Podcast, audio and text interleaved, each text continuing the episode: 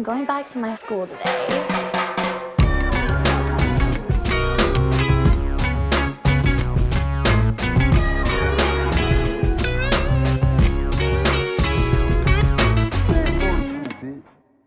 Bienvenidos a un nuevo episodio de Escuela de Nada. El podcast favorito del libro de los profetas más, más pop del mundo. El libro de los profetas más pop. Sí. ¿Cuál? El libro de los Jonas Brothers. Ah, mira, sí está Claro, bueno. Sí, es, sí, es- sí, es sí. increíble. Hoy tenemos eh, invitado, Sí, súper señor. especial. Estamos muy honrados, Sí, de verdad. sí. Yo estoy un poco nervioso para que sepas. No, ¿Sí? por favor. Sí, ¿Por qué? Sí, sí. Bueno, porque la verdad Yo también es que... estoy, yo estoy, yo estoy muy emocionado, pero sí, de exacto, exacto, exacto. Pero ¿por por qué nervioso? No, bueno, porque me parece que estamos frente a uno de los mejores comediantes de Latinoamérica. Yo también Sí, claro, considero lo mismo. Eh, bueno, yo digamos que de nuevo somos cuatro de los mejores eh, comediantes de Latinoamérica. Para aliviar Pero- la carga. Exacto, pero hoy estamos con Carlos Vallarta. Un aplauso. Qué maravilla. Gracias. Aplauso. gracias Carlos, por bienvenido. venir. No, hombre, gracias por venir. Por la Qué invitación, más bien. Qué, qué maravilla que estás acá. Es, es, es oportuno que estés acá con nosotros, además, porque acabas de estrenar Falso Profeta en Sí, Netflix, que es tu tercer especial. No, no. Que es récord, ¿no? Es, es récord, ¿no? Sí. Sí. Imagínate. El- el- la Eres el que- único comediante mexicano que tiene tres. en Latinoamericano. Netflix. Latinoamericano. Ah, latinoamericano. Qué maravilla. Ok. Además, tres muy buenos especiales. Vale la pena acotar porque este, hay mucha gente que tiene especiales de Netflix que mm, no son. buenos O sea, que estoy viendo, estoy viendo que está- estás fumando y Te me, me, me pasó... Ajá, eso es lo que iba a contar. Me pasó algo hace tiempo. Yo fumé mucho tiempo. Fumé como 10 años. Ujú. Y, y hace poco estaba en una fiesta o estaba bebiendo y me provocó fumar después de haberlo dejado hace 3, 4 años. Y lo primero que me ofrecieron fue Lucky Strike eh, Red. Ese es, es como, creo que es ese, ¿no? Eh, Ok. Lucky Rojo. Y... mm, ¿Quieres uno? No, me mareé. Ah. Me mareé como si... Como si fueras la como primera se me- vez. Se me fueron los tiempos con un jalón. ¿En serio? Ah, eso fue un concierto que hace poco fui. Ya me acordé. Y, y dije, no, ya no. O sea, qué bolas que en fumar necesita entrenamiento otra vez. O sea, porque yo fumaba eso. Sí. Yo fumaba lo que rojo, tal cual. Es, es curioso que, o sea, tú, ¿desde, desde qué edad fumas? Desde los 14. Mierda, ok. Sí. Es- ya tienes tiempo. ¿Nunca, Ya ¿Nunca te ha pasado por la ca- No has querido. Te te Nunca- o sea, es que lo dejo como por temporadas, unos meses y después vuelvo a fumar. Pero, pero nunca ha sido así. No mames, sería media vida Por eso- fumando, ¿no? Sí, no, por eso te pregunto. Yo dije, coño, desde los 14. Que hubo una época en la Sí, que yo me fumaba una caja bebiendo. O sea, yo empezaba a beber a las 9 de la noche y a las 2 de la mañana ya me había fumado una caja. Sí. Pero ya, pero ya era como por ansiedad de conversar. O sea, como que necesitaba tener un cigarro para poder conversar con la gente. O sea, tenía como un... Como un device un social. pedito de, de- de ansiedad social muy, muy grande en esa época. Mm. Y la única manera de verdad de que yo poder conversar con ustedes en un grupo era como que tenía que tener un cigarro en la mano. Mm. Eso, Wow. me, eso me pasó durante una Sí. época. Pues, o sea, creo que... ¿Con, con, con qué conectas un- el cigarrillo en tu vida? Eh, con la cerveza igual lo mismo, me pasa lo mismo. Para poder platicar tengo que estar... O sea, si es gente nueva que no conozco, tengo que tomar un poco, aunque sea. Ok. No, bueno, está, Eso es constancia bien, ¿no? también, es constancia. Yo, las cosas que yo hago desde los 14 años hasta ahorita ya son evidentes, ¿no? Claro, obvio. Yo te, estoy Y no has parado. yo te estoy acompañando aquí, bueno, Ignacio también. Yo me estoy tomando, la gente es que yo sé cómo es la gente y ya están diciendo tipo, te estás tomando un tequila de a piquito, de poquito, eso no, es tequila, es un mezcal. Claro. Este, esto lo aclaro porque bueno, Ya. nuestro público en Claro. gran parte es venezolano y, Sí, sí, y sí. piensa que pues, este dicho no sabe tomar tequila. Pero también es como mucho la, la, la- como la idea del tequila, que es como un Ajá, shot. que es un shot, exacto, y no- no es así. También se puede tomar de poquito el Exacto. tequila. Pero Una de las cosas que, que, que quisiera como que, que estábamos conversando fue antes de grabar, que, que está muy interesante, además saber el approach, porque eh, es, es, está- es, conoci- es bien conocido que eres ateo y no tienes ningún tipo de relación con, con, con, con la institución, con, eh, en en general, de la religión. Sí. Grabaste Falso Profeta en, en una capilla. Sí. Correcto. Así Entonces, yo necesito saber... en una capilla acá en Ciudad de México. Sí. Ok. Com- Y, es, eh, y, o sea, cuando vean el especial, o sea, altamente recomendado, eh, van a ver, primero está muy bonito filmado, es una belleza de la, de la fotografía, todo el tema técnico está muy, muy bien cuidado. Pero me llama mucho la atención de saber quién carajo le presta una capilla a Carlos Vallarta para grabar un especial. Porque esa persona no te conoce, no sabe qué coño está haciendo. No, no fue una... O sea, era una capilla anteriormente. O sea, como que siento... Como yo recuerdo, yo fui a una escuela católica. Tiene que estar como...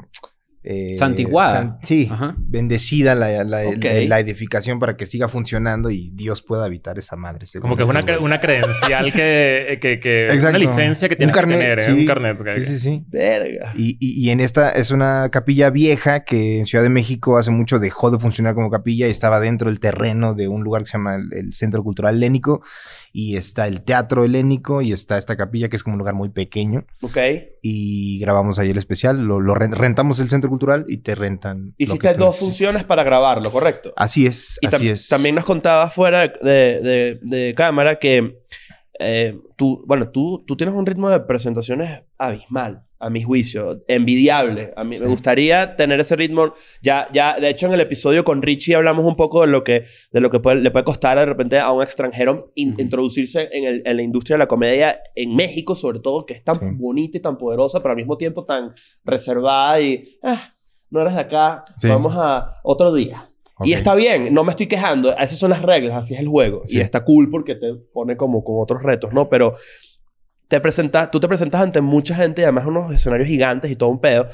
Eh, este show lo grabaste con 50 personas. Sí. Que no, eh, no sé si, si, si lo hemos conversado antes, pero presentarse ante poquita gente suele ser más intimidante que presentarse ante mucha gente. Mm, de repente con sí. mucha gente te sientes un poquito más confiado, más tranqui. Claro. Y entonces, y la risa es como más abrumadora que 50 personas que puedes decir, verga, estoy- no lo estoy haciendo bien. Porque Sí. la risa es pequeña. Entonces tú Ujú. te estás acostumbrado a...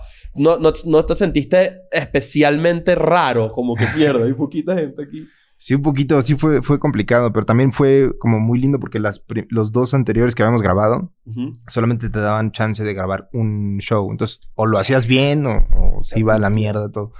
Entonces, con eso tuvimos dos funciones y pudimos grabar este, lo mejor de las dos.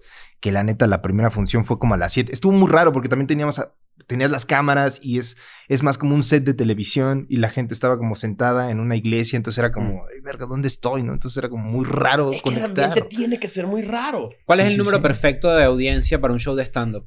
Tomando en cuenta un lugar como el Comedy Cellar, por ejemplo, donde Ok. caben 120 personas, supongo, al ojo. Claro, pero ¿sabes qué pasa? Porque ver, ver stand-up en un teatro de 3.000, 4.000 personas como, como público es una experiencia muy cool, Muy distinto. pero es muy diferente. A mí me gusta más cuando es una audiencia pequeña, como, de nuevo, como, audien- como audiencia, pues. Claro, no Como sé, público. depende cuál es tu gusto. Por- yo, yo siento que un comedy Sí. club de, de, coño, de 150 a 300 tiene una magia especial. Tal cual como sí. nació el formato, ¿no? Como un barcito Sí. pequeño donde sea como más íntimo. Creo que es lo que, lo que preferiría acá. O sea, si yo fuese pro- eh, comediante stand-up, Ujú. yo preferiría eso mil millones de veces a Mm. que un improv, por ejemplo. O un Kevin Hart que mete un show de 20.000 personas, 25.000 personas. Es un- y y tiene hay como un fuego y una cosa ahí. Sí, ¿no? Que ya, es que ya como que está, está, está llevando el formato a otra cosa, ¿no? Como que- espectáculo. Como Sí. un show. Show, una arena. Sí. No, no sé cuál es, qué, qué, qué prefieres tú. Por Yo- ejemplo, tú, tú que Sí. giras mucho y además vas a Estados Unidos, que muy poco, y ya hablaremos de eso también un poquito, que, que de repente a veces, y siento yo que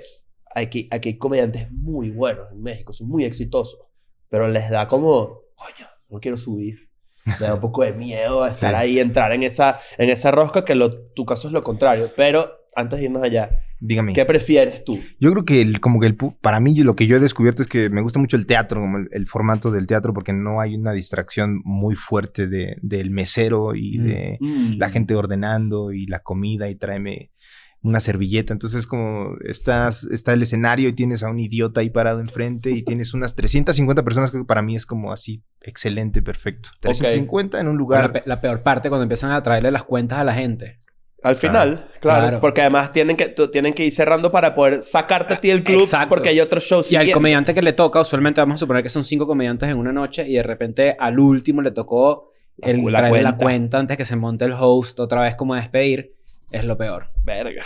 Es lo peor. Sí, sí, es- sí, sí, sí suele ser intenso. Y ahorita quieres, o sea, tengo, tengo entendido por, por, por entrevistas y por amigos que tenemos en común, Sí. que tu plan ahora incluso es ir a Estados Unidos, no hacer comedia en español, seguir haciendo comedia en español. Sí. Pero como que la meta, el, el- lo que quieres hacer ahora es meterte a hacer comedia en inglés. En inglés. Eso Sí. tiene... ¿Por qué? Pues, eh, eh, eh, a ver, o sea, como que fue mm, en 2020, el, el año pasado, vino a Ciudad de México Luis C.K. a dar show en el Teatro Metropolitan.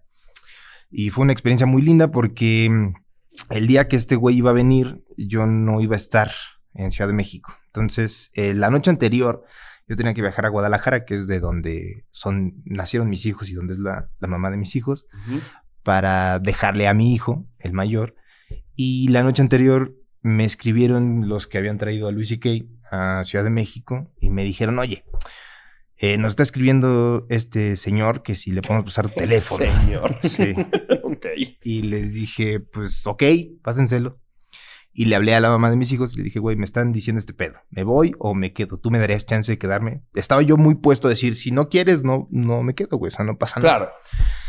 Y me dijo, güey, si es como para que le abras, adelante. Le dije, no sé, porque me están diciendo, no sabemos para qué te quiere, quiere tu teléfono. Le dije, ok. Bueno, no creo que quiera ir a Six Flags. Exactamente. O sea, ya. Y si sí, Ah, mm, también. todavía más y me llevo a mi hijo, vamos todos. Luis C.K. Con Luis. C.K., claro. El Superman. Y me, me dijeron esto, le pasaron el teléfono.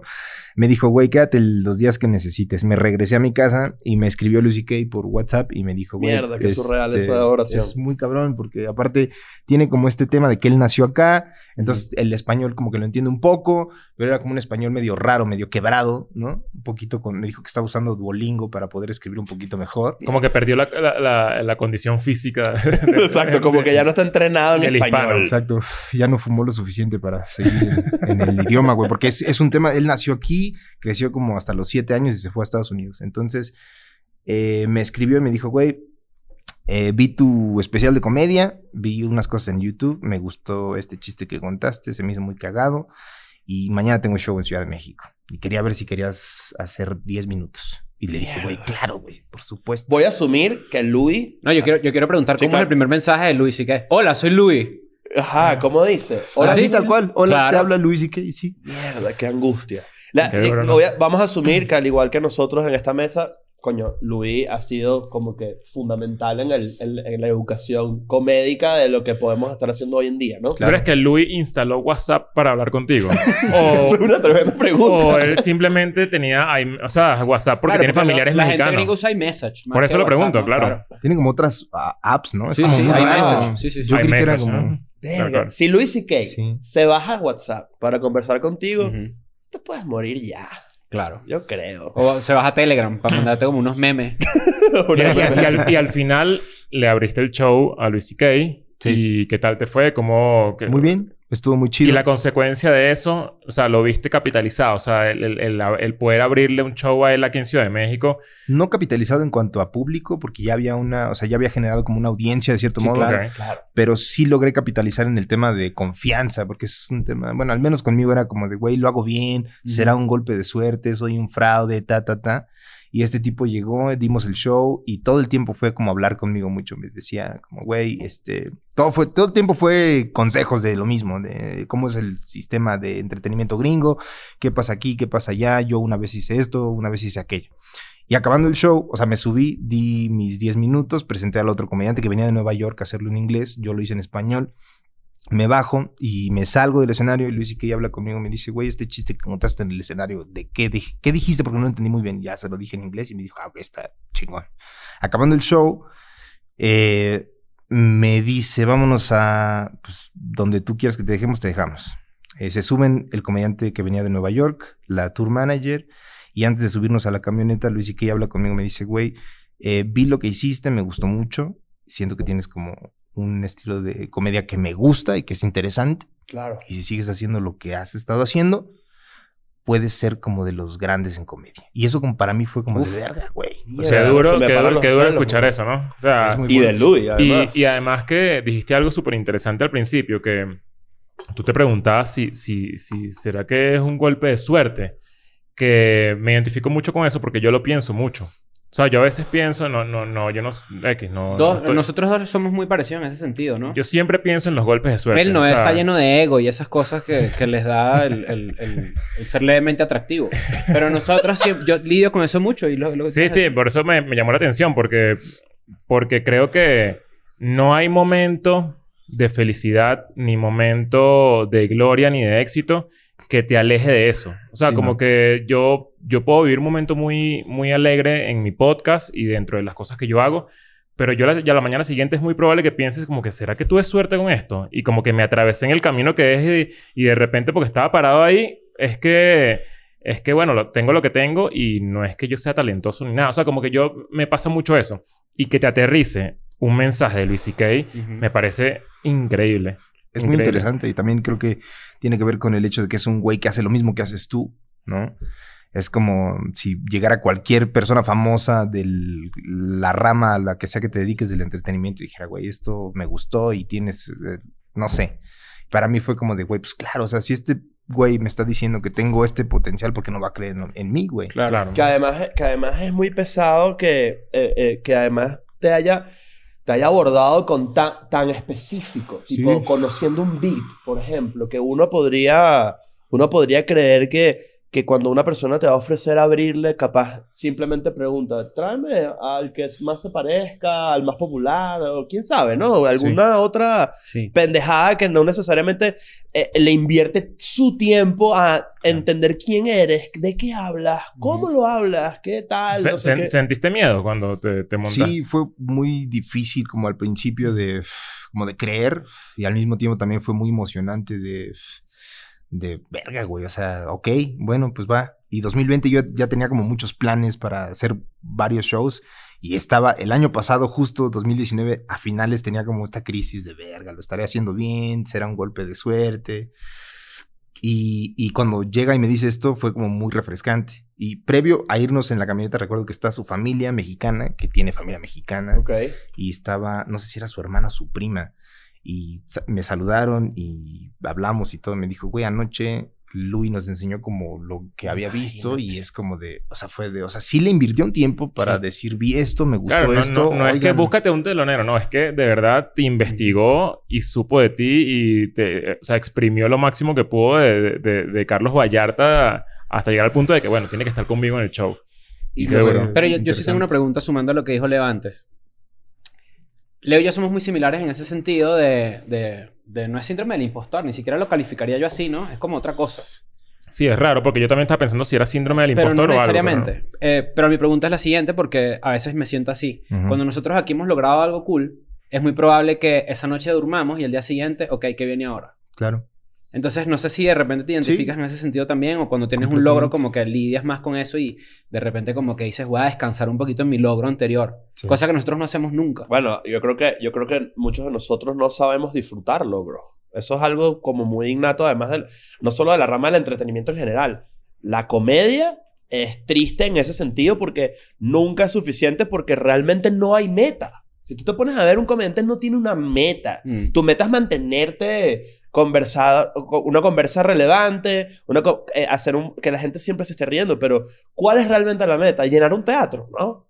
Es, es- es- es llenar un, un estadio. No, yo estoy seguro que tú sentiste por 10 minutos de abrirle a Luis, y corrígeme si me equivoco, de repente un logro distinto al de haber llenado, por ejemplo, un teatro gigante, por ejemplo. Claro. A pesar de que los dos son logros muy importantes y son muy cool y tienen unos méritos impresionantes y un trabajo atrás que no tiene in- in- inconmensurable, pero coño, es 10 minutos con tu ídolo de comedia, además aprobado, investigado, tipo, coño, eso tiene otro y, y, y llegamos acá, creo yo, porque precisamente ese logro te motivó a pensar en creo que mi lugar es allá ahorita. Sí. Correcto. Correcto. Verga. Y en inglés, además, que, que... Y pudiste haber hecho en inglés también ese show, ¿verdad? No, Sí. ¿Te pidieron que no o fue decisión tuya? No, Louis C.K. como que vio el... eh, yo no tengo material en inglés eh, y ese- esa vez, pues, yo hablo inglés y como que platicamos y todo y a partir de ese... O sea, es que me dijo, o sea, la- lo que me torturó y a la fecha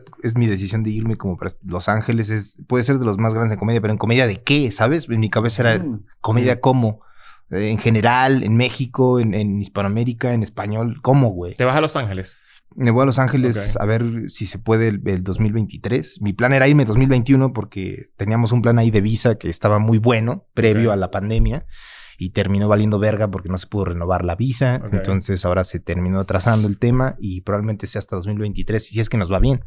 Entonces sería irnos 2023 e intentar hacerlo. Fui hace poco a Los Ángeles y me subí salió bien. Y es, es lo mismo, o sea, es como hablar con comediantes. Me junté con varios comediantes allá y, y fue platicar al respecto de cómo es subirse, cómo es la técnica, cómo es lo que estás haciendo. Esta es la primera vez que te subes, cómo te fue, estuvo así, lo sentimos de este modo, puedes hacerlo, puedes no hacerlo. Y aunque no pueda hacerlo, también al final vale muchísima verga que sea lo que me haya dicho. O sea, vale lo que yo siento a partir de la aprobación de un cabrón que sabe cómo hacer su trabajo Claro. y su arte. Entonces, para mí es más importante intentarlo. Y si no lo intento, me estaría fallando a mí mismo, porque un cabrón que vio algo en mí, no estoy siguiendo eh, el camino que puedo seguir, güey. ¿sabes? Tal cual. Verga, eso, eso, eso me parece de las cosas más. Además, es un riesgo que. Y, y, y como te digo, y no viene, no viene de. Cuando lo conversábamos con Richie, no, no es una crítica ni es, un, ni es un juicio de valor, porque yo entiendo por qué de repente un comediante mexicano exitoso no le gustaría tocar a Estados Unidos, porque. eh, ¿Para qué, no? Es una, creo que la primera pregunta sería ¿para qué? Si Sí. yo soy feliz acá y, Sí. y este país es gigante y aquí puedo hacer desastres y puedo llenar toda mierda y me va a ir chévere y me va a ir buenísimo, pero hay, hay algo que, que eso es una de las cosas que yo siento, por lo menos en mi particular visión, y de las cosas que más admiro de tu carrera en particular, que es qué otro, qué, qué barrera por romper o por lo menos juguetear, ¿no? De, de, en ese sentido. Y creo que irse a Estados Unidos a probar en inglés este, es una barrera bien arriesgada en el mejor de los sentidos. Tipo, Sí. creo que está muy en consonancia con tu personalidad. Este, y con, y con tu... Y, estoy seguro que te va a ir buenísimo. Eh, está, está Felipe Esparza, por ejemplo. Felipe. Está Tom. Tom Segura Sí. está haciendo transición a español también porque hay, hay personas que se están dando cuenta que hay un... Un hay, mercadillo. Hay, hay un mercadillo, hay un reto, hay Claro. una cosa de estar como que coqueteando entre los dos idiomas que, que en stand-up muy poca gente lo hace y, lo, Sí. y muy poca gente lo hace bien. Yo he visto a Tom haciendo stand-up en español, por ejemplo, y yo a- amo a Tom y lo admiro y es, un, y es un gran amigo y lo queremos mucho y es como que, ah, pero no es lo mismo. Ah, cabrón. Literalmente no es lo mismo. Yo, eh, eh, no sé si lo hablamos nosotros en un episodio anterior, pero hay un- estudios que dicen que tu personalidad cambia cuando tú hablas en otro idioma. Absolutamente. Eh, por ejemplo, yo sueno bastante particular. ¿Sí? Sí. A ver. En estos días estaba en un restaurante y llamé a Lino. Lino es un amigo de la casa. Y él vio- escuchó cuando yo le dije al mesonero, eh, sparkling. Qué pendejo. Sí, pero No, bueno, no, sí claro, cambia, te- sí cambia. En español quizás es tu agua mineral, ¿sabes? Sí, pero no, en inglés la- tú... te- et- De hecho, el estudio que yo leí decía que tú te pones 15 o 20% más amable cuando no hablas en tu idioma. Claro, porque el tren Claro. de Porque- pensamiento es doble. Y lo aprendes de otra forma. Claro. Aprendes yes, please, thank you, no sé qué vaina. ¿Cuántas veces te has presentado en inglés hasta ahora? Es la primera vez ¿En serio? en Love Factory. Sí. Hiciste la Factory ahorita en LA. En el ¿Cuántos minutos hiciste? Siete. Su puta madre. Eso quiere decir, aquí, aquí estoy pensando algo que dijiste que, que en, en- en- uno en inglés es mucho más amable. tal. Ujú. Porque o, en, al- o en tu segundo idioma. Si es porque al al- revés también. Porque al final ser idiota es pretender ser algo. Mm. Entonces tú básicamente estás como, o sea, tú, tú estás siendo muy natural. ¿Sabes? en el Eh, segundo idioma, dices tú. Claro, por eso. Y, y tú, no- tú no eres, tú naturalmente no eres idiota. Mm. ¿Sabes? No eres un... Claro, Gracias. no estás pretendiendo Gracias, ser gracias, otras claro. personas. Exacto. Verga, qué bueno. Siete minutos en la Factory en inglés. ¿Qué sentiste? Ay, pues fue como la primera vez que me subí en español. Más nervioso, obviamente, por la presión, pero bien, estuvo lindo. Sí, ¿verdad? Es que aparte es como, bueno, al menos para un comediante mexicano, estar en Los Ángeles es como estar en México. O sea, si tienes, te- te- Claro. aunque no haya una audiencia 100% mexicana, sabes que estás como con gente que entiende cosas y los incluso los güeros están como más concentrados y saben un poco al, al respecto del tema Que además, que mexicano. además ¿no? eh, también lo hablamos fuera del aire, que, que tiene todo un dilema, ¿no? De... so- que la- la- la- a mí los, eh, mucha gente que trabaja en la industria eh, gringa de comedia eh, eh, nos ha comentado, tanto a mí como a los tres, cuando hemos estado de repente en un improv en Miami o en Houston o lo que sea, sí nos dicen como que, hey, la comedia latinoamericana es la nueva comedia afroamericana de los 90. Cuando entran a la película eh, Chappelle, Cat Williams, entra, este, bueno, Chris Rock, entra todo... Arsenio Hall Eh. Arsenio Hall, todo el tema del. Apolo y todo,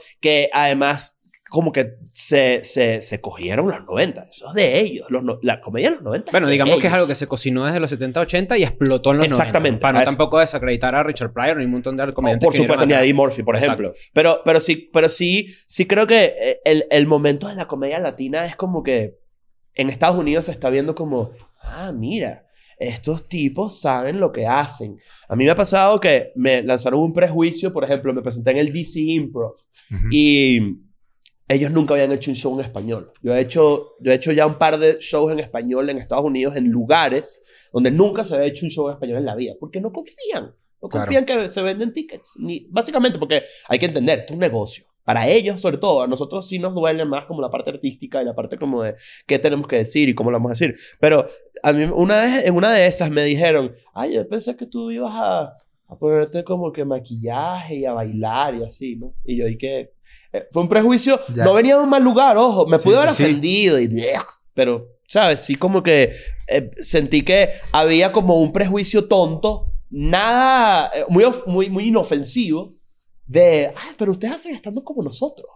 Y es como que... Bueno, pero eso también es ignorancia de su parte. Sí, pero, pero también, ¿por qué tendría que saberlo? Esa es la verdad. Porque uh, tienen que ser inteligentes. Mm, Sí, sin duda, estoy de acuerdo contigo, pero por algo estamos tratando de como que ir Bueno, claro. arropando, arropando y educando a esa persona, ¿no? Supongo yo que en ese descubrimiento encontrarás todo tipo de personas, como por ejemplo una persona dueña de un comedy club que no sabe que hay gente que hace stand-up normal.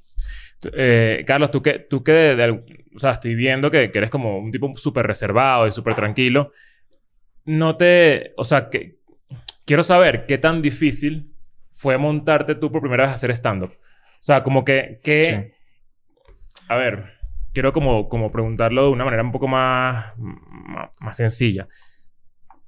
Yo no me he montado a hacer stand-up, por ejemplo, porque, porque me da miedo, básicamente. Esa es como mi, Claro. mi, mi- mi- mi premisa, ¿no? De, de, de cagado. Pero estoy viendo que tú también tienes como ciertas mañas sociales donde, donde, coño, yo me imagino que la primera vez que tú dijiste, ¿sabes qué? Yo me puedo montar a hacer una rutina de 10 minutos, de 5 minutos. Seguramente te enfrentaste con esto mucho más de lo que cualquier persona se puede enfrentar. Entonces, ¿cómo, cómo ocurrió eso? O sea, ¿cuál, cuál fue ese primer momento? Fue, fue más, fue más fácil, siento, porque también cuando yo me subí la primera vez fue en 2012, entonces no estaba como tan en boga el stand-up. Cuando yo me subí la primera vez, no había un programa de televisión de stand-up. Había Ok. creo que uno que habían pasado en cable hacía muchísimo tiempo y no tenía la menor idea de qué era. Entonces había visto yo probablemente unos 5, 6, 7 shows de comedia en, en muy amateurs en, en- en bares. Y lo que tenían era un open mic y pues dije, bueno, vamos a ver qué sale. Y fue como escribir y subirme y sí fue mu- mucho el, nervio Y de te lanzabas estar- par de chelas para... Pa... No, no, no, yo en ese entonces no tomaba, empecé a tomar con el puto, la puta comedia, pero yo no tomaba en entonces. Sí, yo era muy sano y Fui- ahora... ¿Fuiste como- solo o invitaste a alguien? Iba con un amigo que empezó Mm. a hacer comedia justo en ese bar Mm. y como... ¿Sigue siendo comedia esa persona? Sí, sigue haciendo comedia. Pa- Se llama Paco Maya. Él está en, en Monterrey ahorita. Ok. Sí.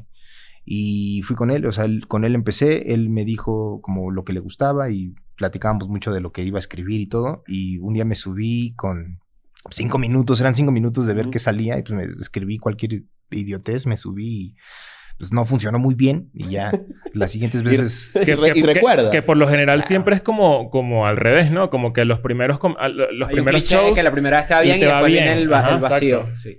Como que yo he visto que al- usualmente cuando te subes la primera vez te va un poquito mal. Porque no tienes como más o menos cómo es la onda. Aquí en México conozco a pocos que les ha ido muy bien así. La primera vez les fue excelentemente bien. Ujú. Eh, y, y de ahí en general eh, a la mayoría nos va pésima la primera vez. Es que yo creo que también cuando uno intenta probar, o sea, yo, yo el, el primer día que yo quisiera probar, yo estoy seguro de que va a haber mucha gente que, ah, o sea, bueno, a menos que le diga yo a gente, pero suponiendo que sí, va a haber gente que me conoce y como Ujú. que ese, ese primero, ese ¿Te primera, pondría más nervioso todavía?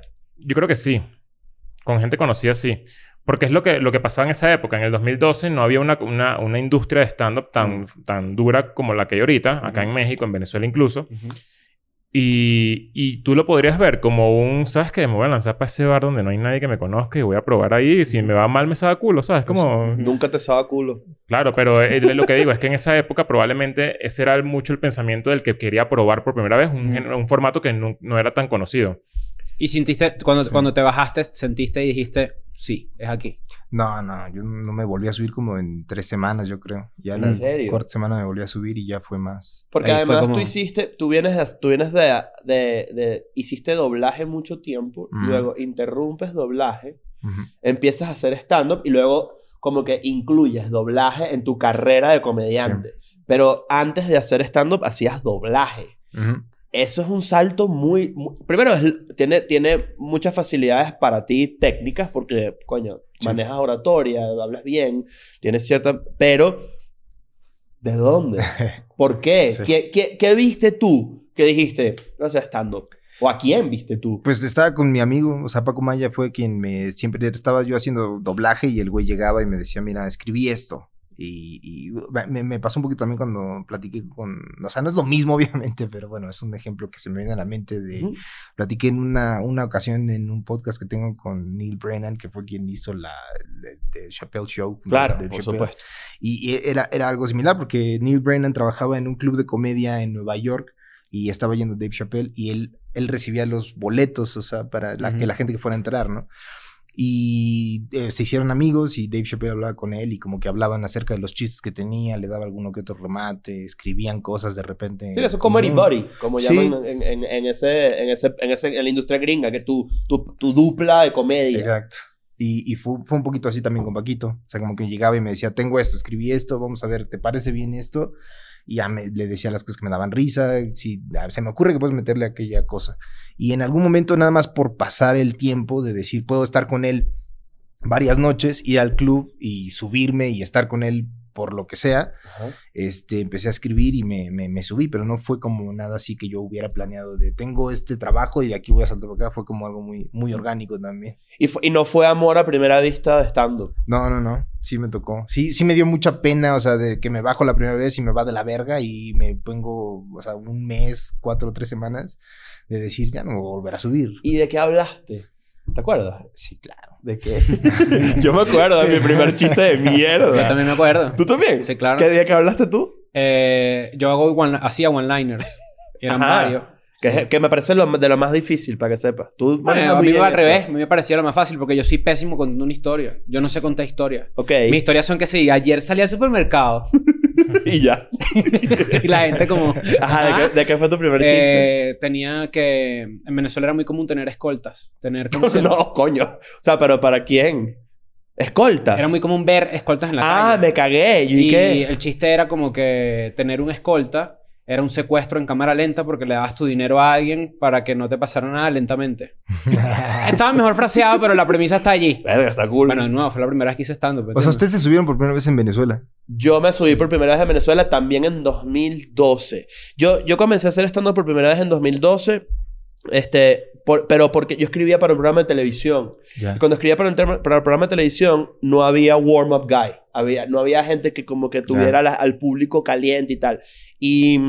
Que, y de- oye, qué trabajo tan incómodo ese. A mí me tocaba ir a ver Es grabaciones de late raro. nights.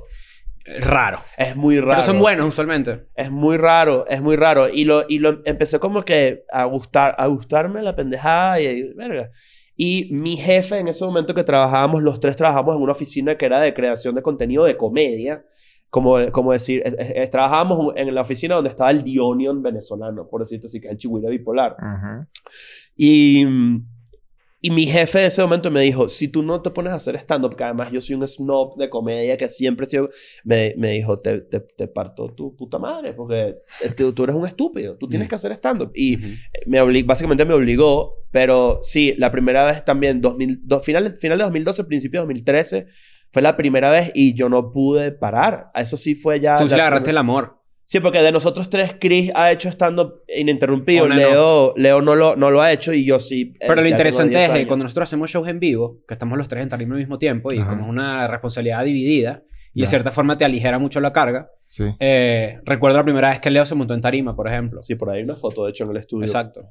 Esa fue la Eh, primera vez en Argentina. ¿tú ¿Tienes, tú tienes- tienes algún comediante latinoamericano que te encante? Que tú digas, coño, qué buen comediante.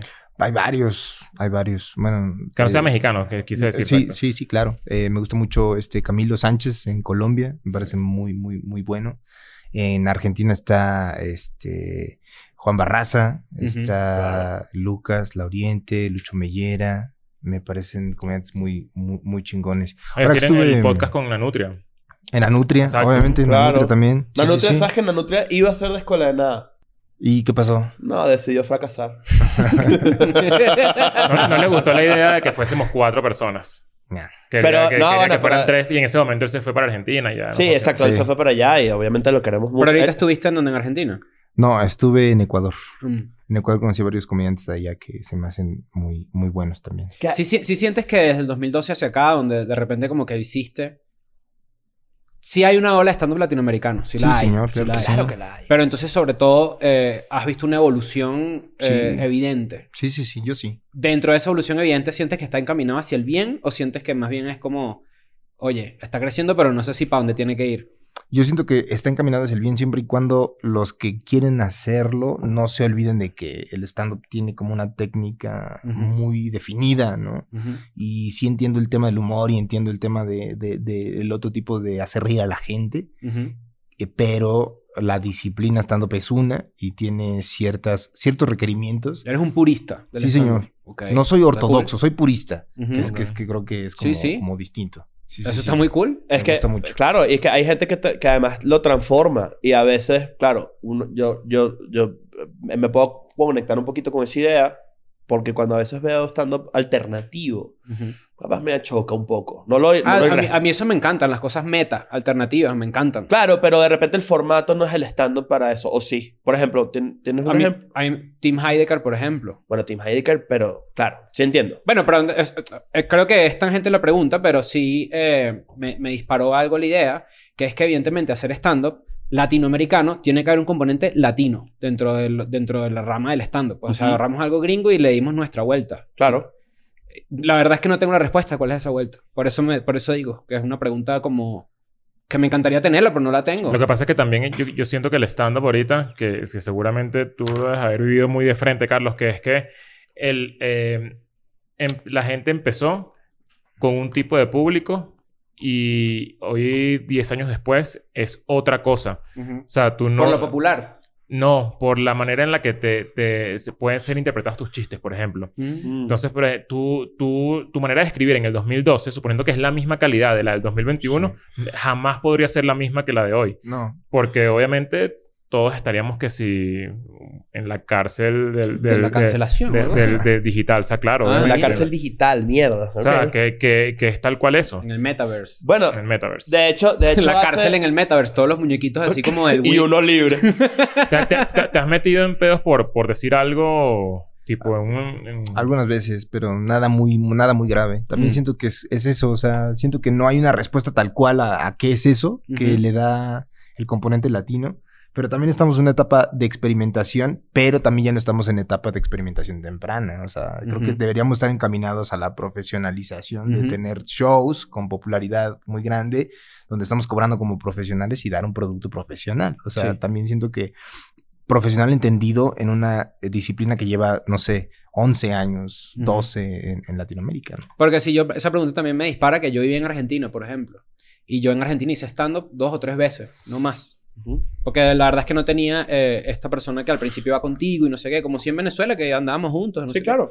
Y yo veo un ex comediante argentino y yo puedo identificar el componente argentino de su comedia. Ok. Cultural, ¿no? Es que yo, claro. Medio, medio que sabes que el cliché de los argentinos es como que son de ego, no sé qué y tal. Cuando en realidad ellos como que es todo lo contrario cuando vives ahí. Claro, cuando Es te como metes somos en- un país de mierda, no, todo es una mierda, no sé qué. Claro, pero es que yo creo Habrá que- el componente mexicano también de stand-up. De que repente el habría que- componente latinoamericano es empezar, empezar a quebrar tu propio código. O sea, eh, obviamente te comunicas, me imagino que cuando empezaste, y también tú, por ejemplo, tienes muchas, a pesar de que tú eres un comediante muy internacional, por lo menos a, a mi juicio, Sí. y, y, y, de- y, y es- y tienes un, un humor muy internacional, bastante profundo y muy cool, y tienes unas observaciones bastante precisas, este, sigue siendo extremadamente mexicano. Sí, sí, sí. ¿Sabes? Tú hablas de, eh, por ejemplo, el clip que soltaste de- de, eh, en su momento para empezar a promocionar Falso Profeta. Hablas de Coppel, por ejemplo, que Sí. es una referencia muy específica que de repente una persona en Perú no tiene ni puta idea que es Claro. un Coppel. Sí. Pero como que, te- y, y recuerdo también este, un- una- una rutina que tú tenías de, de- que hablabas creo que era de un, un juguito eh, específico mexicano de una marca y tal, y todo un tema. Ujú. Creo que empiezas rompiendo tu propia pared, tu propio jardín, Ujú. y luego ves cómo te, en- te, te sumas a las otras paredes y a los otros, pero ahí es donde está, porque muy poca gente puede ir a Quito y llenar, no siendo de Quito. Entonces, hay todo un dilema, hay toda una locura ahí de cómo coño rompo, cómo salgo de mi jardín, Ujú. ¿sabes? Igual Y- estamos haciendo el Frente Unido, ¿no? Estamos Estamos haciendo el frente. yo- estamos obsesionados con hacer el frente de comedia latinoamericano. Claro. Y se va a lograr. No sé qué va a traer, no sé qué vamos a joder, pero vamos. Es algo muy cool. Y fíjate que Hay precisamente. que, hay que hacer un festival y girarlo. Tipo, Sí. Escuela de Nada con Carlos Vallarta, con Richo Farrell, con, no sé, con... con la nutria, la Fernández, con la cotorriza, todo el mundo. Y que sean 15 artistas como un Lollapalooza. Pero girarlo, tal Ujú. cual, y, y que, y ver qué pasa. Porque yo creo que ya, ya... O sea, estamos en un momento en el que ti- tiene que haber un... El siguiente paso de... Obviamente, a nivel de beneficio propio, es mejor que cada uno gire por su lado. Pero yo creo que también hay que empezar a ofrecer cosas distintas. A, Sí. pesar del, del purismo que es súper respetable. Pero yo creo que tiene que venir algo por ahí que... que Pero capaz la presentación es lo que es distinto, no el, no el formato. Puedes hacer stand-up, pero lo presentas como el frente latinoamericano. Bueno, la pregunta que hizo Leo sobre las polémicas, evidentemente hay una polémica en la que Carlos estuviste envuelto. Eh, Recientemente, además. Sí. eh, ¿Qué- yo, qué- yo sí quiero que sepas que cuando yo llegué a México, lo que tú dijiste, eh, yo lo... No, tú lo supiste verbalizar mucho mejor de lo que yo pude verlo. Pero yo lo sentí. Yo sentí... Estamos hablando de la polémica del chavo. Sí. Yo eso. fue el explica para que la gente se, se Ok. sepa que- para la gente que está que Carlos está aquí y que Carlos dijo que Eh, básicamente y lo va me- mejor lo digo así cuando yo llegué a México a mí me sorprendieron varias cosas me sorprendió que el mezcal fuera más popular que, la- que el tequila Ok. yo sabes tiene Buen los, cultural tiene los malditos estereotipos no dentro de esos malditos estereotipos estaba que el chao era como la máxima representación de la cultura o del humor en México. Llego aquí, empiezo a tener amigos mexicanos y empiezo a sentir cierto pushback hacia esa idea de que el chavo sea como, como el ícono representativo, ¿no? Ujú. Y yo dije, oye, me llama la atención que no sea así. Porque en Venezuela el chavo es ridículamente popular. Claro. Pero de verdad, tipo, verga, en Venezuela no, no dejan de pasar el chavo todo el maldito día. Bueno, pero eso también se da unas razones culturales. eh, Sin duda, pero nosotros televisoras- lo vivimos. Sí, claro. Eso es a lo que me refiero. Y, y, y, pues, de nuevo, tú lo supiste verbalizar increíblemente. Además que eh, al ser mexicano tienes muchas más razones para argumentar eso. Y al mismo tiempo como que es, es más normal que te caiga encima. más Exacto. Pero es una cancelación confusa. Porque es como que, ¿por qué me estás cancelando? Porque el chavo me parece una mierda. No, y porque además es, un, es, es- es, eh, algo que yo comparto. Solo que yo no soy mexicano, pero soy Sí. latinoamericano y el, y el chavo siento yo que trascendió eso, ¿me entiendes? Sin duda. Y, y cuando esto se hace viral, no sé qué, a mí me empezaron a preguntar, porque cuando, Sí. tú, cuando tú eres venezolano y te vas a algún país, tú te conviertes en embajador de, Sí. de- de- o, Claro. o o corresponsal de lo que está pasando en ese Claro. país, ¿no? Tú eres venezolano y te vas a Zimbabue y pasa algo en Zimbabue y te van a buscar a ti. Claro. Y tú dices, bueno, pero si yo no... Yo, yo, Yo estoy hago metido chistes, ¿me aquí. entiendes? Yo no estoy en ese peo. Pero eh, eh, sí fue como algo súper, súper viral que llegó a mis grupos de WhatsApp, tipo de gente que ni puta idea de, de comedia ni nada, ¿sabes? Que sí. Claro. Y, y para mí fue bastante llamativo el yo haberme enterado de esto antes que Carlos lo dijera, de cierta forma. Ok. O sea, tú verbalizaste un sentimiento que yo noté, Ujú. que es que el chavo es una mierda. Sí. que hola, que hola toda la... que toda la premisa para decir una sola huevonada. que, que, que además es eso. Primero, y, y retomo el, el- el- el- lo que te comentaba. Tú no puedes ser más mexicano, Ujú. ¿sabes? Entonces, tienes licencia para hablar mal del chavo. Creo que cualquiera tiene, pero creo que tú tienes una especial. No tienes premium gold. Tú Sí. puedes entrar aquí a este club. Y, y primero, tenías, tienes razón.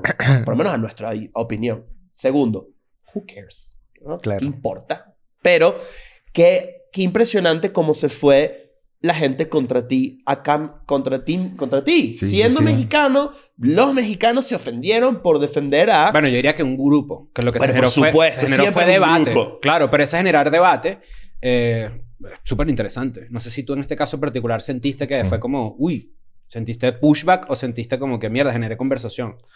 La verdad es que fue como bien, bien, eh, como muy súbito todo. Fue, fue, eh, a- a- en primera fue algo que ni siquiera me esperaba porque el, cuando grabamos esa conversación, la habíamos grabado hacía pff, unos cinco meses ya ahorita. O sea, fue hace mucho tiempo. ¿no? Tenía la menor idea de que ni había hablado. recuerdo de eso. Exacto. Y fue como muy eh, sorprendente como el primer día y se extendió por unos días más, pero la verdad es que no, no, no tuve mucho el- la interacción con lo que había ocurrido por el tema de que, eh, como al día siguiente de que había pasado todo este tema, eh, se me había perdido, uno, mi- no, no se me había perdido, se me había descompuesto mi teléfono. Entonces tuve que ir a, que me dieran uno nuevo, eh, tardó un rato, entonces estaba con mi iPad como un niño de cuatro años ahí viendo dónde estaba todo el tema y me escribieron eh, la misma noche de lo que ocurrió la gente del, del Washington Post para decirme, oye, vimos lo que dijiste, más allá del mame, quisiéramos ver si se puede como hacer un tema donde ahondes más al respecto, que también es un tema bien complicado en, en- en la figura de comediante en Hispanoamérica, que se nos ha acostumbrado todo el siglo XX a que el comediante en Hispanoamérica, pues sí, es un güey que hace reír y es un güey que viene a entretenerte y es un güey que viene a- a- a hacer eh, sus chistes y sus payasadas y está bien. Esa es la principal descripción de nuestro trabajo. Pero también hay una definición muy distinta en la figura del comediante de stand-up, eh, como se ha establecido el comediante de stand-up, que es, güey, es un cabrón que tiene un punto de vista y va a defender su punto de vista y te va a decir por qué Claro. opina lo que opina. No necesariamente lo que yo opine es la verdad, güey. Nunca ha sido así, güey. Nadie Yo opino esto, güey. Entonces creo que se salió de proporción por un tema de medios de comunicación de decir, agarro esto que dijo este tipo y lo pongo acá para generar tráfico en mi página. Y eso es lo Mm. mismo que siempre Mm. hacen los medios de comunicación. Agarro esto, digo esto y que la gente pase y le dé clic y le dé clic y le dé clic y yo ya gané lo que tengo que ganar por ese día y después se vuelve un tema de un tema basura que voy a desechar porque después viene otra cosa y después voy a poner otra cosa y otra cosa. O provoco cosas. Exacto. Después dice, Carlos Vallarta dice que el Chapulín Colorado también es una mierda. y así va con todos los personajes. Todo. Todos los personajes durante una semana. Bueno, todos los es- eso lo hemos hablado en estos últimos episodios que, Sí. que los medios cada vez son más asquerosos en ese sentido y que, y que es simplemente una aprovechada. Como que no les importa ni siquiera cancelarte Ah. ni hablar mal Bueno, de Facebook ti. lo aceptó. Pero, pero, pero sí les interesa, obviamente, que bueno, Sí, que estás generando un clic y un Facebook tráfico. aceptó que su algoritmo hace que la gente se moleste. ¿Sabes? Cuando, Porque eso cuando, jala cuan- clics. cuando pasó eso, uno de los, de los clips que más me llamó la atención, eh, yo me metí en el, en el... Como que puse tu nombre en el search de Twitter y ver qué, qué, qué compartía la gente. Como para... como para alimentar un poco la teoría de Carlos. Eh, y había un video que me pareció una locura que existiera, que era una escena del doctor Chapatín. o sea, esto es afincadísimo. Con una niña de 14 años. Ajá. Sí, sí, sí, sí. Y Yo lo tengo, yo y lo yo, tengo. y yo dije, mi- y yo dije, mierda. O sea, que, claro, obviamente es otra época y X, pues, no, no, no quiero decir que, que no, que no, X, pues, no pasa nada. Ujú. Pero me sorprendió mucho porque es triple chiste en una escena de, de dos minutos Ujú. chimbo. O sí, sea, sí, sí, triple chiste de, de- de tiene 14 años el niño, Ajá, 12, 13 exacto. años. Sí, sí, sí, sí. Y a pesar de que es viejo, sí juega a favor de tu argumento, que- Claro, que, yo por- comparto, porque en Venezuela también tenemos ese tipo de referentes, en que tú dices, bueno, esto es lo que estaba normalizado, esto es lo que estaba... Y es tarea, y creo yo que lo que tú dices es bastante interesante también, porque sí es tarea de algo que pasa mucho ahorita, que es revisar de dónde venimos. Sí. Hay que echar el ojo para atrás, tipo, ah, mira, esto es lo que está, lo que nosotros estamos acostumbrados, de repente no está tan cool. Claro, y que está el ejercicio de, mira, eh, de repente Chespirito no es tan cool. Y, tiene co- y hizo cosas horribles, como lo que hizo en Chile, que fue lo que, que realmente fue tu argumento. Ni siquiera te metiste con su contenido, por ejemplo. Sí hiciste como ciertos dardos, pero no, no fue directo como que este chiste es una mierda. Y lo Claro. que decía era, hizo algo muy específico en Chile, en la época de Pinochet, pam, Ujú. pam, pam, Esta, pam. esta pregunta capaz es muy, es muy de ignorante, pero el, el chavo tuvo dema- el mismo éxito que tuvo a nivel latinoamericano, por ejemplo. O sea, aquí en México. O sea, aquí fue exageradamente gigante.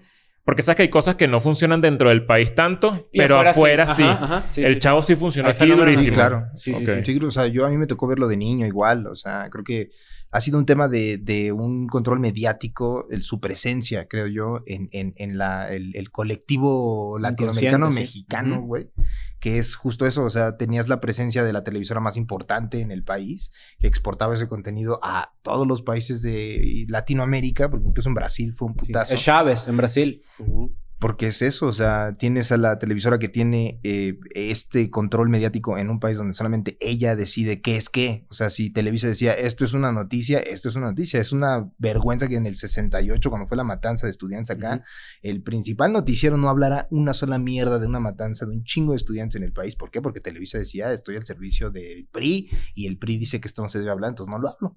Y ahí es donde tienes también el control de yo digo qué es lo que va a hacer. Y yo hago las estrellas, y yo hago a los cantantes, y yo hago a los artistas, y yo hago a todo. Y monto presidente. Exactamente. Hay que- es- Eso, eso es una... Son de de las las- diferencias históricas de, de México con Latinoamérica, ¿no? Que en Latinoamérica, en Venezuela tenías Pérez Jiménez, que era el dictador de Venezuela de los 50. Venezuela entró a la democracia medio temprano. Si te pones a ver en comparación Sí. con, con Videla, con Pinochet, con Trujillo. Pero en México priman dos 70 años seguidos, ¿no? Sí. Y de repente era como que otro tipo también de, de, de- de control de- del poder. Claro. Y por eso uno de repente lee otro tipo de cosas de, de la misma época. Y, y así como también... he hecho- Pinochet era un personaje de Chespirito, poca gente lo sabe. Lo escribió.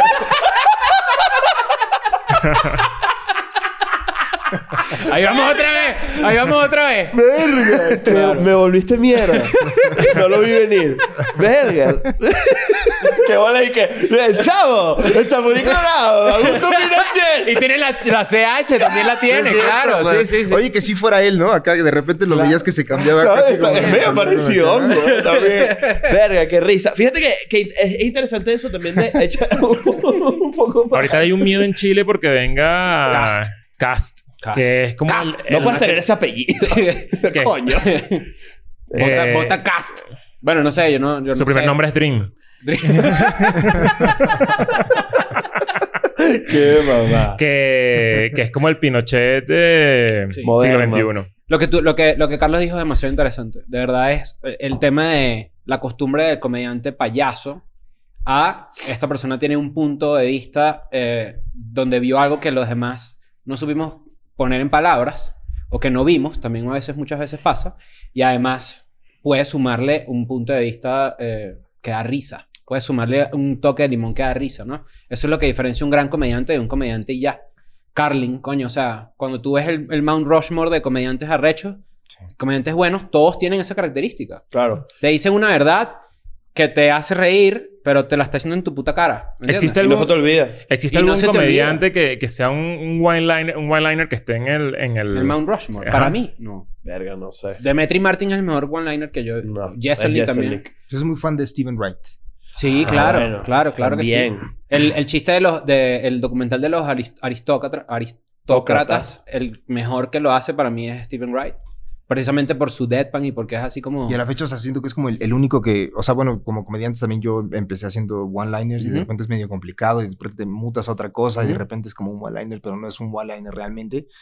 Pero este tipo sigue a la fecha eh, purista Haciendo- en su sí, sí. estilo y, y para mí es súper admirable eso, güey. Me- o sea, me- lo que me gusta del one-liner de este tipo en su show es que tiene unas preguntas súper profundas y le da la misma solemnidad a esa pregunta súper profunda a el siguiente chiste es una pregunta súper pendeja y luego súper profunda, súper pendeja y luego tres profundas. te y mantiene tres ahí, ¿no? Te mantiene en esa tensión. Sí. Eso es lo cool del one-liner. Por ejemplo, a mí me gusta porque la, la- la misma premisa ya es el remate.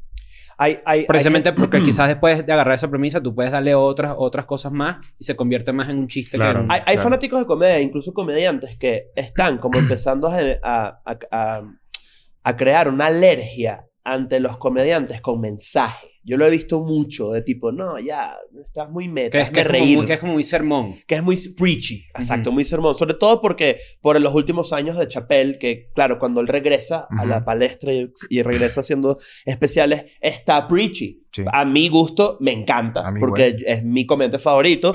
Este, pero tú te pones, eh, yo puedo entender el punto de, ay, ¿por qué no me haces reír de una puta vez en vez de estar diciéndome cómo está el mundo? Y, Sí. y, y, y yo al mismo tiempo, yo leía, leía una crónica muy bonita que hace un, un- unos letras que yo estoy suscrito que decía que en qué momento se convirtieron los comediantes en la música de la eh, eh, posguerra Vietnam. Que, que, que, era- Claro. que es como que la música era, era como que protesta y, y, tenía, y ahora los comediantes somos como que... y no, no, me, no me gustaría atribuirme eso a mí, pero, pero sí, porque yo formo parte de ese grupo, pero... Verga, ¿será que sí? Es que, la- es que es, o sea, yo creo que hay algo de cierto en que la comedia es el nuevo punk. Igual que los géneros de, de, de calle, por decirlo de alguna Bueno, manera. pero ¿Sí yo- estás de acuerdo? Yo creo que, o sea, sí hay como un tema de, de ese estilo, pero también siento que obedece mucho también a la necesidad de hablar de otra cosa, güey. O sea, también ya en Latinoamérica hemos hablado 20, un puto siglo de lo mismo y es como de... o sea, Las suegras. Exacto. Coño. Las ¿Sabes- odiamos, ¿sabes- ¿sabes ¿verdad? con qué me pasa eso a mí? Y no tiene nada que ver con la comedia, con las películas de superhéroes. Me Mm. está pasando eso. Que te estás ladillando. O sea, siento que siempre es lo mismo. Siempre es lo mismo. Sí. O sea, y es como... sí, me... me- Sí, sí, sí. me- es que tienes... me- hay me la- fatiga. Me la dillé. O sea... es que y- fatiga. Y cada vez es, es- o sea, como que hubo, hubo un rush de, de emoción por una nueva película, una nueva película. Yo que no soy tan, tan fanático del cine y todo eso, pero, pero siempre sentía esa emoción con algo, con... pero ahorita es como, siempre lo mismo. Hay una, Siempre es lo teoría, mismo. hay una teoría muy interesante que podemos hablar de ella. Hay, eh, hay una teoría que hizo un podcaster que a mí me gusta mucho, el de Félix, se llama, de Chapo Trap House. Y él dijo que la cultura gringa, o la cultura en general occidental, está repitiéndose. Y tenemos 20 años haciendo lo mismo. 100%. 100%. Entonces de repente es como que está el rap metal, se acaba el rap metal y ahora es como el revival. Está Spider-Man, lo hacemos cinco veces. Está Vives en Butthead, lo re- traemos otra vez. Está Jackass, lo traemos otra vez. Y eso con un montón de cosas. Y, el- y si te pones a pensar así, 100%. Es que yo, o sea, yo lo quería decir en un episodio de, lo- de lo- de uno de los últimos episodios, pero también sentía que era como medio hater, como ese comentario, hasta que, bueno, menos mal, lo trajeron a la mesa y, y lo lancé. Pero sí siento que de verdad. si era- la abres lento se escucha igual. Sí. Es tuya, Carlos. Ay, muchas gracias. Uf. Hay cámara lenta. Mejor le sacó el gas a la cerveza. sí, sí, sí, sí creen, sí crees que podemos estar en una, en una circunstancia cíclica. Sí, güey, yo creo que sí. Eh, Porque, porque también, o sea, siento que la propia inmediatez del internet, güey, nos ha hecho repetir un chingo de cosas porque vemos, no nos da tiempo de recapacitar en lo que ya se hizo y qué podemos hacer nuevo, güey. Y siento que mu- todos, güey, o muchos caemos en ese mismo estilo. No se güey. digiere. Sale una película el viernes y el lunes te olvidaste que existe la puta Se te película. olvidaste por completo. No- Incluso ya- con la música también. O sea, eh, hay los géneros que nos gustan. Todo el mundo lanza una canción y te olvides de la canción en, en dos semanas. O sea, hasta que, no sé, por eso es que la- el artista también siente la necesidad de sacar tre- 50 canciones en un año. Igual yo siento que en, Latinoamérica, en- por lo menos stand-up, no, culturalmente no estamos en esa época. O sea, estamos como todavía No, en la primera etapa de- joven. del descubrir, ¿no? De, Sí. de esta, de esta parte como de, ajá, ¿qué, qué, qué somos? Pero fíjate que, fíjate que volviendo también al tema de, lo, lo- como señalaste, por ejemplo, lo de Chespirito, que está muy cool, y, y, y ese, ese tema de ver un poco para atrás, incluso creo que tú lo has hecho en tu propia carrera. Hay unas cosas que de repente, no sé si yo, que yo he notado, que mm, incluso, por ejemplo, podemos ir desde lo más simple, tu, tu user de, de Instagram, Sí. por ejemplo. Tú, tú, antes, tú antes eras arroba Vallarta es puto, correcto. Y Correcto. tenías... Y de hecho tu primer especial de Netflix, El amor es de putos, este... hoy, puede, hoy puede ser considerado como que, hey, ¿no? Hmm. Eh, Si estás, en, si estás Sí. en Latinoamérica en otra parte, Puto es como gay, es marico, marico. como de una forma peyorativa, pero no necesariamente homofóbica. Por supuesto que no. ¿Pero qué cosa? no, nada. Aquí, aquí no se dice nunca Ah, eso. exacto. Pero, pero fíjate que... Te, que, que De hecho, la gente, estoy seguro que hay gente que sabe que la FIFA, por ejemplo, suspende los partidos de, o le, le pone sanciones a la Federación Mexicana de Fútbol porque aquí hay un grito muy común cuando el arquero patea el balón. Y, se Molo- gritan y Molo- puto. y Molotov todavía toca puto, por ejemplo, claro. aquí, en vivo. Molotov No me acuerdo. Pasó, pa- creo que pasó un, un tema hace unos meses, pero no tengo la menor idea si Yo, sé que, que Café Tacuba ya no toca Ingrata, por ejemplo. Porque tiene unas letras eh, eh, misóginas, puede ser. O, Sí. o- o- en contra de alguien, o violentas. Sí, es como yo. medio misógino. Bueno. Sí, sí, sí responde a eso un poco, a, adaptarte a, a, a ese... Bueno, que, que yo, no, yo no creo que sea... No es malo. No Sí, es algo que... no, sí, es ¿ves? No, bueno, tienes, si tú quieres te meter un expectorante mejor. Porque, Ya, ya lo dejé ahí. Claro. Pero, pero sí, sí, sí responde un poquito a eso, pero te, te costó. Te, te, te dio como un poco de qué mierda que tengo que soltar esto. O dijiste, eh, es- así son los tiempos. Fue, fue fácil. Eh, La verdad es que, o sea, lo del tema del username en Instagram fue más por un tema de. O sea, justo creo que también nuestra generación trae como a colación temas que, como que a veces no habíamos abierto bien los ojos, güey. Sin duda. Entonces creo que obedece más al hecho de que tengo personas a quien puedo ofender de ese modo. A Absolutamente. quien quiero muchísimo, güey. Y que al final de cuentas, cuando yo hice ese tema, era porque no quería ser yo soy Carlos Vallarta, yo soy Carlos lo que sea. Entonces era un tema de ofenderme a mí mismo y lo puedo cambiar por cualquier otra cosa que puede funcionar exactamente igual sin tener que sentirme mal con personas a quien quiero un chingo, ¿sabes? Claro. Y ese es, ese es, un, es un tema en mi cabeza de, de abrir los ojos a temáticas que ya estaban, porque no es como que sean nuevas, creo, a veces creemos que son nuevas, ¿no? Son temáticas que siempre han estado, porque nos ha tocado abrir los ojos más a esas problemáticas. Y me gusta también porque es un modo distinto de mí de adaptarme a un esquema nuevo de poder hacer chistes hacia otro lado. O sea, si en un momento eran chistes hacia acá y las personas de hacia acá empiezan a mencionar temas con los que están incómodos, dices, claro, pues sí es cierto, también hay cosas de este lado. Claro. Puedo seguir hablando de ¿Por qué acá no? y también de acá, ¿por qué no? O sea, para pegarle al de arriba, tal vez en algún chiste o dos me voy a recargar tantito en tú que estás aquí abajo y le voy a meter un putazo al de arriba. Claro. Pero va a pasar, o sea, lo voy a seguir haciendo. Creo que es, es, es bueno también ver hacia el otro lado para no estancarnos como mucho en lo mismo. ¿sabes? Es que, es que volvemos a lo mismo. es- sigue siendo muletilla. Es una muletilla también. Lo de, de repente, ya, ya también ha cambiado mucho. Pero, pero sí, me, sí me llamó mucho la atención y, y- y dije, verga, ¿será que este, responde a algo específico? ¿Responde a alguien en específico que te, que te señaló y te dijo, ¿sabes qué? Eso no está cool. Mark Maron contó esa anécdota en su podcast en estos días. ¿Qué dijo? Mark Maron invitó a un comediante, eh, perdón, a un periodista, si no me equivoco, que empezó a poner artículos desde los años 30 de gente que, que se manifestaba en contra de los comediantes, Ok. como para hacer el punto de que esto siempre ha pasado. Era como la cancelación del pasado. ¿verdad? Ajá, entonces er- en los años 30, por ejemplo, era eh, en el año 86 inclusive, cuando había obras de teatro del, eh, en contra de los negros y no sé qué y tal, y después se convirtió en el blackface, había gente protestando y decían, coño, no hagan chistes de blackface. Los italianos decían, no hagan chistes de italianos, que eran una minoría importante de esa época, ni siquiera eran considerados blancos. Los irlandeses, no sé qué. Entonces, eh, Mark Maron invitó a esta persona, increíble episodio, y Mark Maron dijo una vez que él decía trani en su... eh, que, Sí. que él decía varias palabras, retard, ese tipo de cosas. Y que un día alguien lo paró y le dijo como que... Creo que era una persona eh, trans que lo, lo, lo detuvo, si no me equivoco, a lo mejor me estoy equivocando. Y le dijo, mira, ¿sabes? Tiene que haber otra forma. ¿O por qué no en Y Mark Maron lo tomó muy bien. Yo amo Mark Maron. O sea, lo, lo- lo- me parece el, el- el mejor de, de podcast. Y, Sí. y- y la verdad es que él hace todo su argumento a favor de... Oye, sí, lo dejé de decir. Porque sí, ¿sabes? Bueno, puedes en, adaptar. en- Exacto. En Estados, Unidos, en Estados Unidos, cuando salió ese episodio, eh, se puso de trending topic shed lip. Shedlip. Shed, shed lip. ¿Qué O sea, como... Que es como un liberal de mierda. O sea, Ah, como, Shedlip. Ah, porque le dijeron eso a Ah, Maron. Ajá. Bueno, imagínate. O sea, Verga. cuando más bien es casi... eh, diría yo que un legendario comediante de izquierda en, en Estados Unidos. ¿Cómo, ¿Cómo crees que se adapta eso ahorita a Latinoamérica? ¿Crees que hay, hay como más resistencia a, que, a hacer ese tipo de cambios? ¿O crees que sí hay gente que...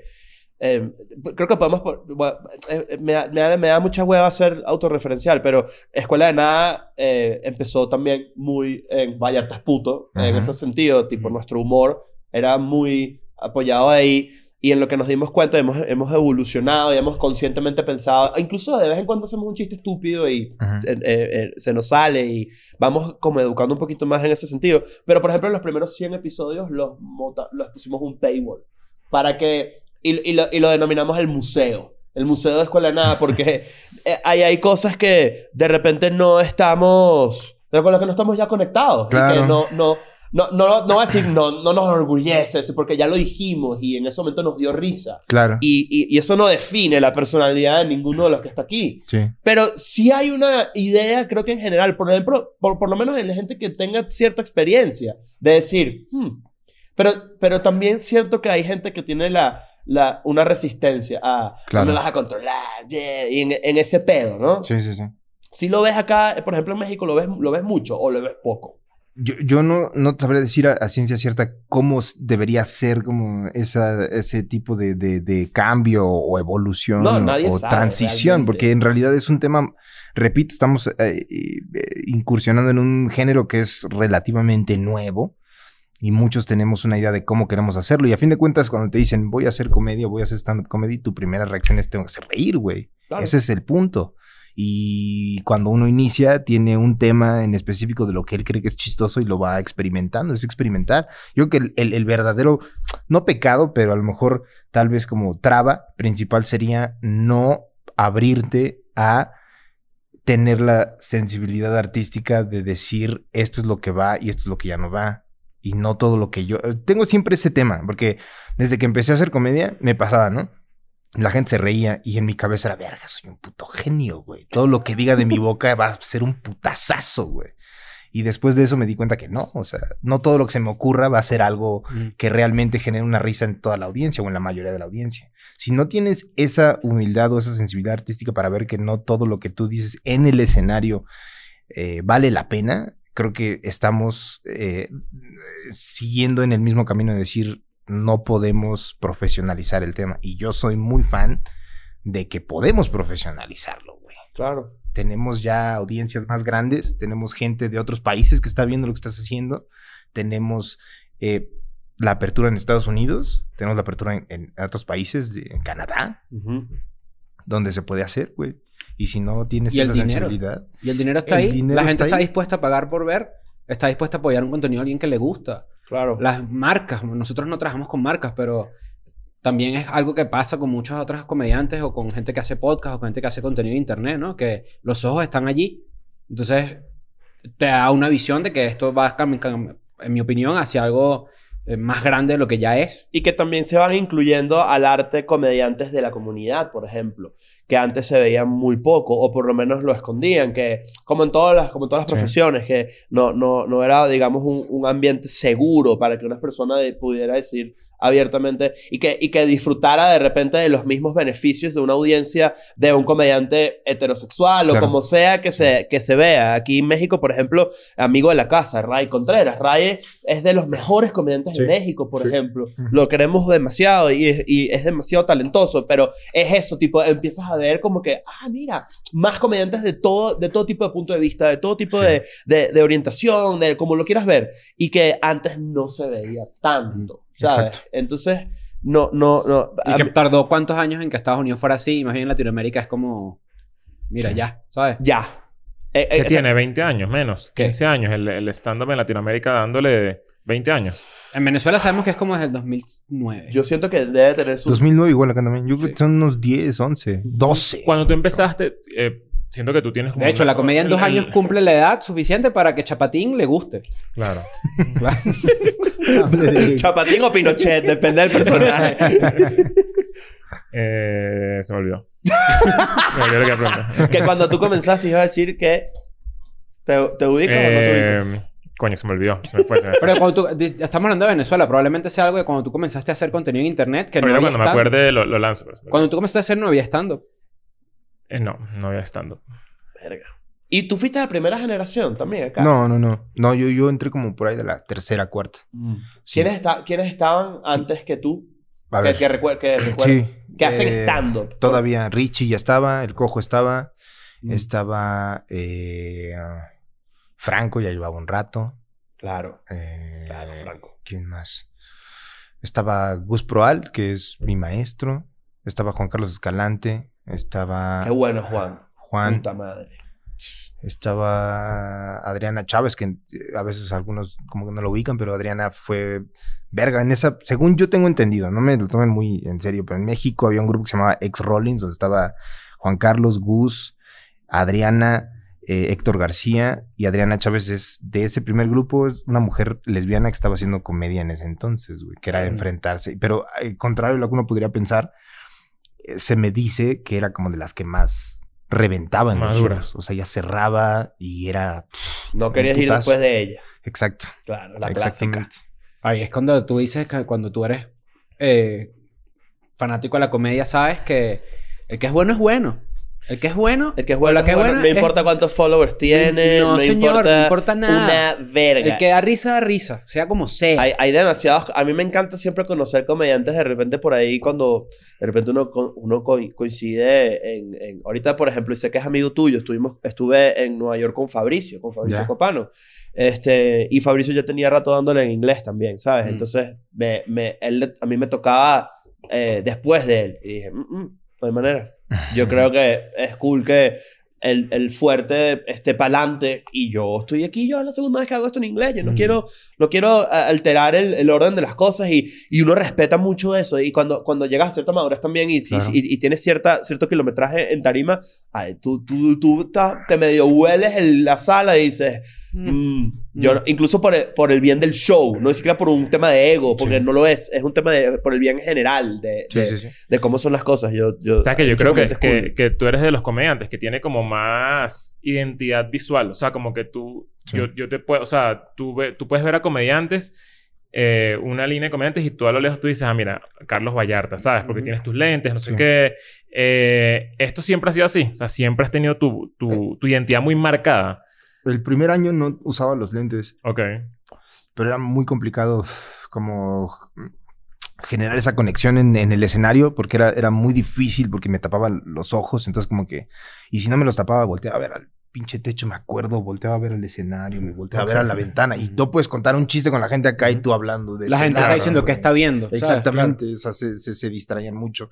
Y fue como en el, en, el, en el buscar qué verga puedo hacer para que no me sienta así, que encuentro los lentes. Pero sí es un tema de, de, de, de los gringos, que al menos me han dicho algunos. O sea, una vez platiqué con un comediante que se llama Martín Moreno, es eh, de Estados Unidos. Él trabaja mucho con Fluffy.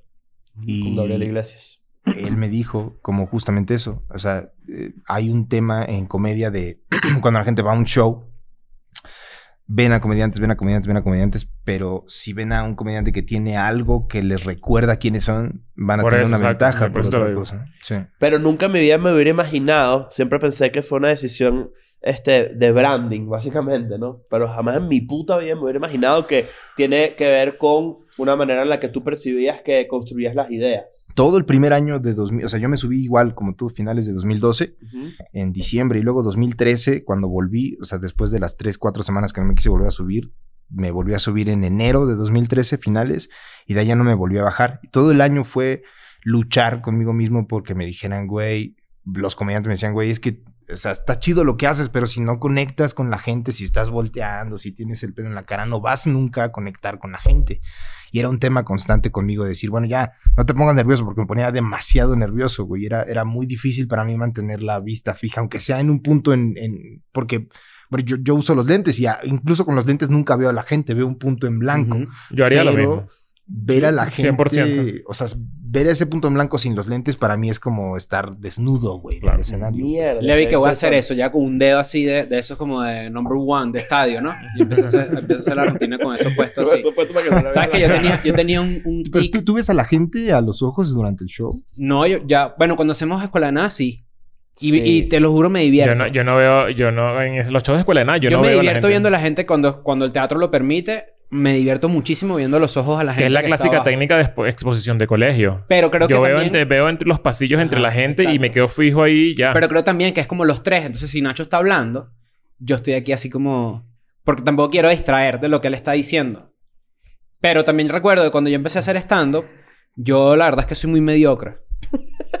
Eso sí es una realidad. Y como yo tenía one-liners y las rutinas eran de 5 minutos, yo tenía, vamos a suponer, 17 one-liners. Y no había forma en la que yo me los aprendiera. No había forma. Sí. Entonces lo que hice fue que cada one-liner tenía una palabra Ya. que era el nombre del chiste. Entonces lo que hice fue, como yo miraba demasiado al piso cuando empecé a hacer stand-up, miraba demasiado al piso, me anoté en los zapatos las palabras del- de, los, de los chistes. Entonces miraba al piso y decía que sí. DirecTV. Me acabo de acordar de ese chiste. ¿Cuál era? Eh, que las, eh, las niñas embarazadas eran como las antenas DirecTV, porque en toda casa de pobre había una. Ya el chiste no lo haría hoy en día. Claro. Pero eh, me acabo de acordar de eso. Como, y entonces ese se llamaba DirecTV. ¿Sabes? Como Claro, que cada uno tenía... clave. Exacto. Y me lo anotaba en el zapato. Y después alguien me dijo como que eso no se hace. Y yo, Ahorita- bueno, pero si me ayuda y tengo el tic de mirar al piso, es como que... Ahorita que, me lo, que lo comentan, no, no lo tengo ubicado. No sé, no sé qué hago yo eh, en escenario. No sé si veo, no sé si construyo arriba, si... No tengo ni idea. No, creo que no estoy consciente de Tienes buena eso. memoria. Yo, pero es que... Bueno, eso- eh, eh, no, no sé si te pasa... este, tú pasaste de one-liners a anécdotas, ¿correcto? Sí. Pero, ¿qué tan larga puede ser una anécdota tuya? Tú, tú, tú conectas todo tu, toda tu historia a través de, un, de una, un hilo narrativo. O tienes, o ya separas y haces una pausa y continúas con algo distinto. Tengo como los puntos, o sea, igual como los títulos de lo que tengo que hablar. y yo creo que como las primeras, las primeras veces que pruebo un show de una hora, escribo demasiado de cómo es una, un beat. Y conforme lo voy haciendo más, me doy cuenta que nada más puedo usar una palabra para recordar qué es Mm. lo que sigue de todo ese beat. Entonces ya nada más pongo una, un título y el siguiente título es el otro beat. Y un título que son como cinco minutos, siete minutos de, de rutina. Pero es hacerlo Sí, constantemente. eh, eh, am- eh, yo tengo, tengo estrategias similares, pero sí, sí, hay veces que sí me bajo y digo, no dije tal cosa. Mm. Y me, y cuño. ¿No te pasa que te vas y dices, no di risa? Sí, me ha pasado. Claro, sí, claro. Claro, Ahí me llamas, yo te ayudo. No, no te preocupes. Yo te, yo te, yo te, No, yo- te doy unos- ya no agarra yo te doy unos palabras. bullets, yo te doy unos bullets para que, para No, que funcione. pues. No te preocupes. Mira, Carlos, ¿y qué, qué, qué escuchas tú? ¿Qué te gusta escuchar? O sea, de música, bandas favoritas. Eh, mi banda favorita es Nirvana. Esa es mi banda favorita. Ah, por eso los lentes, claro. Muy bien. Sí, Ok. también tiene que ver con, con el gusto, el estilo de los lentes. Ok. Pero también escucho reggaetón, rock. Es lo que más escucho, rock y reggaetón. ¿Tienes alguna banda ahorita con la que estés pegado? ¿Algún artista? Uf, claro. Ahorita, ahorita, ahorita, si me preguntas, estoy muy, muy clavado con Elegante. Es un Sí, claro. Claro. cumbiero el argentino. Cumbia que- 420 para los perros. Palo negro. Claro. Verga. Para los negros. Claro. De hecho, en estos días, cuando entrevistamos, yo soy muy fan también, y entrevistamos a Neutro Shori, que es un rapero venezolano que está aquí en México residenciado.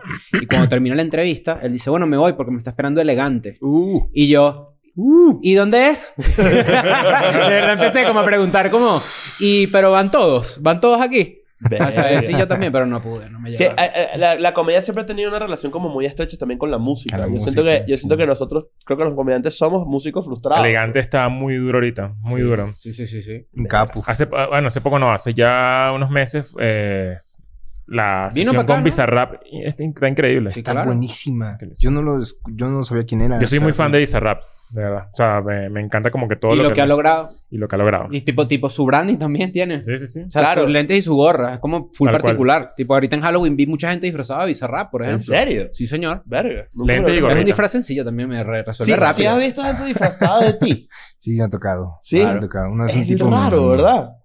Me mandó una vez un tipo que estaba muy similar y me mandó la, me mandaron la foto, no él, sino alguien más.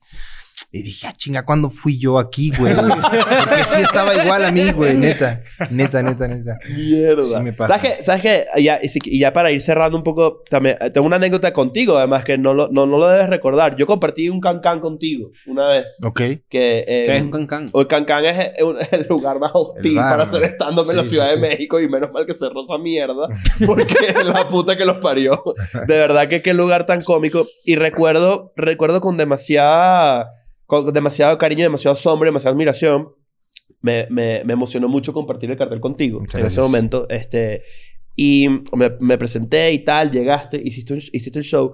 Y creo que en esa noche no, no, no fue tanto los chistes que Carlos hizo, sino hiciste una observación que me encantaría recordar, estoy seguro que me lo vas a poder refrescar, donde tú agarraste a la- al público y lo pusiste en, una, en un trance espacio-tiempo Ah, claro. En el que ni si- la gente se tardó como 20 segundos en Mm. darse cuenta que Carlos había, les había violado el cerebro de una manera tan ridícula que la gente hizo así como que mierda y se empezaron a reír, pero como, en- como el, el slow realization. un slow estás como, "Ah, realization. mierda". ¿Cómo de- ¿Me puedes, por favor? Si no te molesta, yo necesito recordar qué fue lo que tú le dijiste a esa gente ese día. Está pidiendo que haga chiste aquí. No, no es chiste, no es un chiste, no era un chiste. ¿Verdad No era un chiste, ¿verdad? Eh, Es que en ese entonces apenas lo estaba desarrollando y ya no me acuerdo cómo era antes de que lo escribiera tal cual. Pero Ajá. sí era. Sí era algo así, ¿verdad? Y la gente entraba como en un pedo de a la puta que me parió, no sé dónde estoy. Y de repente se empezaron a reír como de adelante para atrás. Era una vaina, eh, fue, una- fue un momento muy intenso que recuerdo con, mucha, con mucho cariño y mucho, Sí. Mucha admiración porque recuerdo que llegué por mi casa No, y además es el, es el primer chiste que entiendes en tu vida. Imagínate. Felicidades. Primero, mira, Se acabó, cuidado. se acabó. Carlos, Mira. gracias por venir. bueno, pues muchas gracias. De verdad que eh, eh, vayan a ver Falso Profeta. Creo que, creo que este, me- estamos muy agradecidos de que hayas compartido un ratico con nosotros. Gracias que, este, y Muy que, amena la no, y esta es tu casa. Cuando quieras gracias. venir. Sin duda. Este, Yo creo que este es un primer episodio para que también nuestro público sepa de Carlos Vallarta, No, que, que es casi 100% venezolano, y que abramos esa, esa puerta para que en un futuro hagamos otro episodio Ujú. ya con un tema específico y, y nos, no tan general como la comedia latinoamericana, que la verdad es que estuvo muy interesante. Es así. Ah, bueno. Gracias por venir. Gracias a ustedes. I'm going back to my school today.